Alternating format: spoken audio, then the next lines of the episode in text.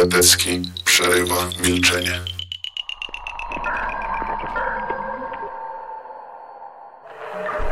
Bartek Biedrzycki czyta klasyka polskiej fantastyki przygodowej.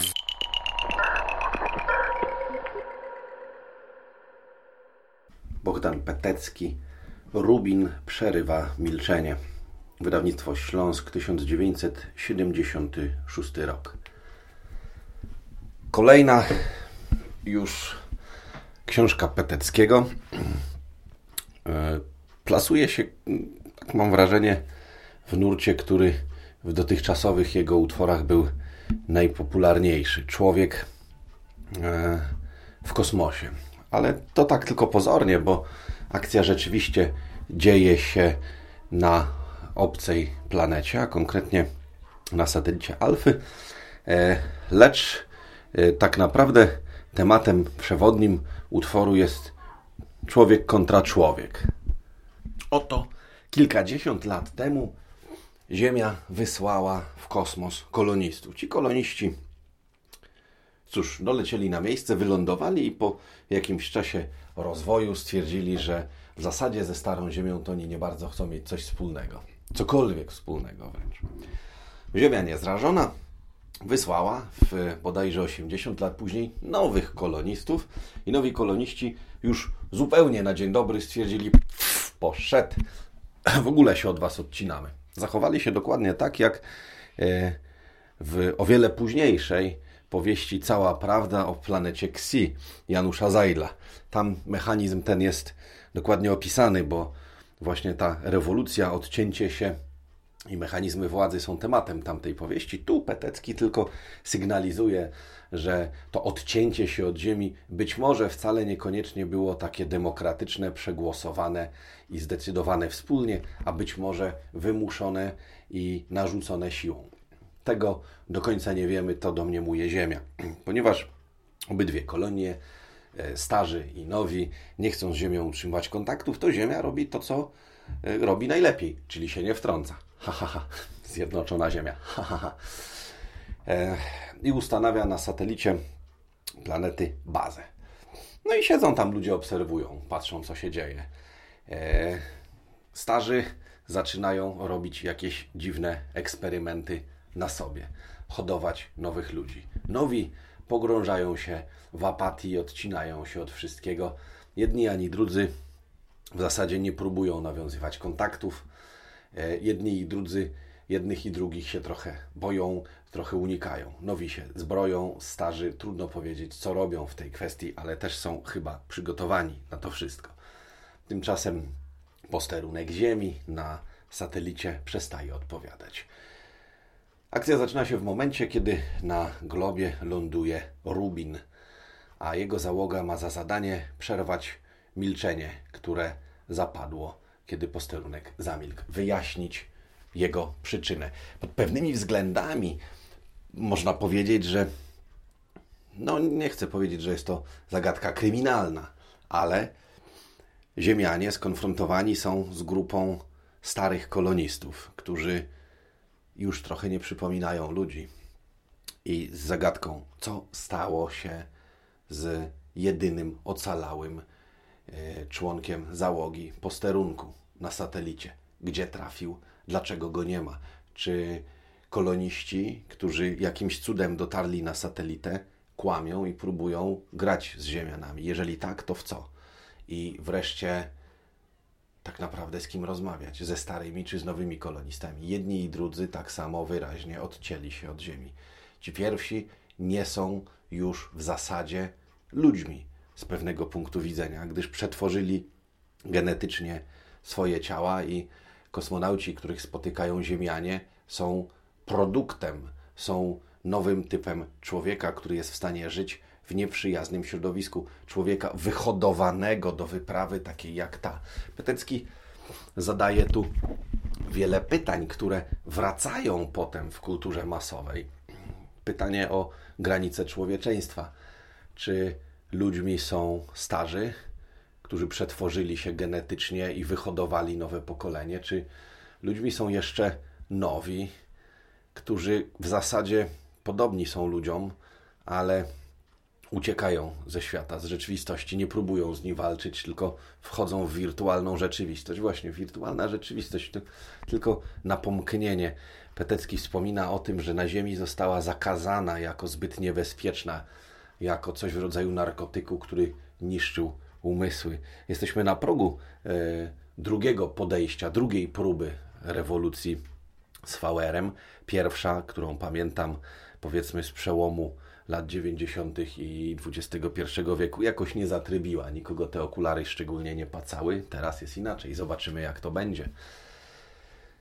Jest wiele ciekawych wątków, wiele pytań w tej powieści. Społeczność nowych kolonistów pokazana jest tak, jak zwykle w dużo późniejszej, bo przypominam, kiedy ta książka była pisana, gdzie jej do fali fantastyki socjologicznej z przełomu lat 70., potem z lat 80., do fali ukoronowanej Dniem Drogi do Meorii, która była jakby taką sumą wszystkich opowiadań socjologicznych i wszystkich powieści socjologicznych napisanych przez polskich twórców. Tam Oramus no, yy, zaszarżował. Trzeba przyznać, że, że poszedł ostro yy, w tym, co przedstawił. Petecki jest w swoim opisie bardzo taki zachowawczy, skromny. Widzimy państwo, które na dobrą sprawę mogłoby istnieć we współczesnej totalitarnej Korei. Nocą puste ulice, snują się tam ludzie, sporo wojska bądź policji, trudno powiedzieć, jakichś strażników. Każdy ma wydzielone miejsce, jest coś w rodzaju godziny policyjnej i uprzywilejowana kasta, na widok e, której, na widok mundurów wręcz jedynie ludzie nagle dostają w zasadzie takiego kopa, takiej paniki, zaczynają skakać wokół bohatera, który zupełnie przypadkiem przebiera się za członka kasty rządzącej. A więc mamy tutaj bardzo klasyczny obraz e, no, antyutopii w zasadzie, albo dystopii. Trudno, te, te gatunki są, te określenia, w zasadzie to nawet nie gatunki, są bardzo płynne, trudno je czasem odróżnić. Tu obraz e, takiego kontrastu. Starzy koloniści, którzy podnieśli rękę na odwieczne prawa natury i zaczęli hodować ludzi. E, nie wiadomo, czy ich klonowali, nie wiadomo, czy hodowali ich normalnie, jaka była ta genetyczna inżynieria, no bo Petecki w tamtych czasach nie miał takiego pola do popisu, jeśli chodzi o technologię i naukę, jaką mamy dzisiaj. Więc nie bawił się w detale. Z drugiego końca społeczeństwo bardzo zachowawcze, ale jednak mimo pozornego ładu i, i porządku totalitarne, bardzo przypominające pewne aspekty społeczeństwa, w którym Petecki żył i tworzył, gdzie też mieliśmy silne siły porządkowe, gdzie e, bywały okresy, później oczywiście, że na ulicę po godzinie policyjnej nie można było wyjść, a ludzie woleli czasem spuścić głowę i się nie odzywać. I tylko dzieci, nierozumiejące tego wszystkiego, co dzieje się dookoła, czasem chlapnęły coś nieodpowiedniego. Miasto Nowych to jest miejsce straszne, smutne, przerażające.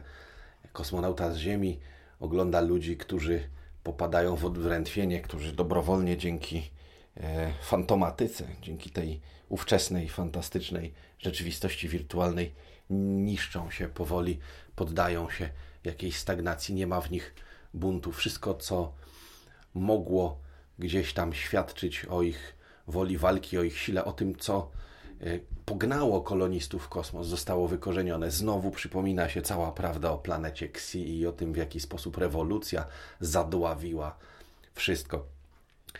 E, jeszcze wrócę do tego, o czym mówiłem. E, starzy koloniści, grupa kosmonautów spotkanych na satelicie, w zasadzie bardzo młodych ludzi, którzy więcej mieli szczęścia niż rozumu, więcej zapału niż wiedzy. Pada pytanie ze strony Ziemian, czy oni jeszcze są ludźmi, czy to jest jeszcze nasz gatunek, czy są nasi bracia. Takie pytania zadawał potem wielokrotnie chociażby cały nurt cyberpunku. Najsłynniejsze pytanie to pytanie, które zadała w windzie major Motoko w słynnym filmie Ghost in the Shell, co stanowi o tym, że ja jestem człowiekiem. Gdzie przebiega granica? Moje ciało nie jest ludzkie. Ja nie jestem ludzka, jestem produktem technologii. Pada odpowiedź, no ale masz ludzki mózg. Tam oczywiście jest to rozegrane inaczej. Także tutaj Czy produkty technologii, bo tak trzeba nazwać kosmonautów ze starych kolonistów, są jeszcze ludźmi? Na to pytanie odpowiedzi są różne, chociaż główny bohater powieści zdaje się nie mieć wątpliwości. To jest taka książka, którą można przeczytać jako przygodówkę. Od lecą w kosmos. E, wybuchy, śmierć, zagrożenie, niebezpieczeństwo, tajna szpiegowska misja i przemykanie się pod nosem wroga po to, żeby odzyskać jeńca. E, dużo bardzo dobrej rasowej sensacji w tym jest. Napisane jest to językiem przejrzystym, bez e, jakiegoś specjalnego bawienia się, bez e, na przykład prób stylizowania różnic językowych, które musiały przecież wystąpić po kilkudziesięciu bądź wręcz kilkuset latach rozdzielenia dwóch, czy w zasadzie trzech grup gatunku. Ale Petecki skupia się tu na czymś innym, bo pod tą sensacyjną akcją jest kilka pytań o to, w jaki sposób powinno funkcjonować społeczeństwo, gdzie kończy się bądź gdzie zaczyna się człowiek, w jaki sposób należałoby współpracować. I tak naprawdę jest tutaj jeszcze jeden element, który jest tylko implikowany. Ludzie lecą w kosmos i spotykają ludzi. Ale tak naprawdę ci ludzie, których ci ludzie spotykają w tym kosmosie, to już nie do końca są ludzie. To jest trochę jakby ludzie spotkali obcych. Tak jakby starzy, szczególnie starzy koloniści, ale również ci nowi byli w pewien sposób obcymi, jakby byli nową rasą ludzką. A skoro już jesteśmy przy nowej rasie ludzkiej, to przypomniała mi się naprawdę bardzo fajna książka Kudłaczek H. Bima Pipera, której drugi tom właśnie nosił tytuł Nowa rasa ludzka. Jeżeli traficie, to polecam, bo jest równie dobra jak Rubin przerywa milczenie Bogdana Peteckiego. Pozdrawiam.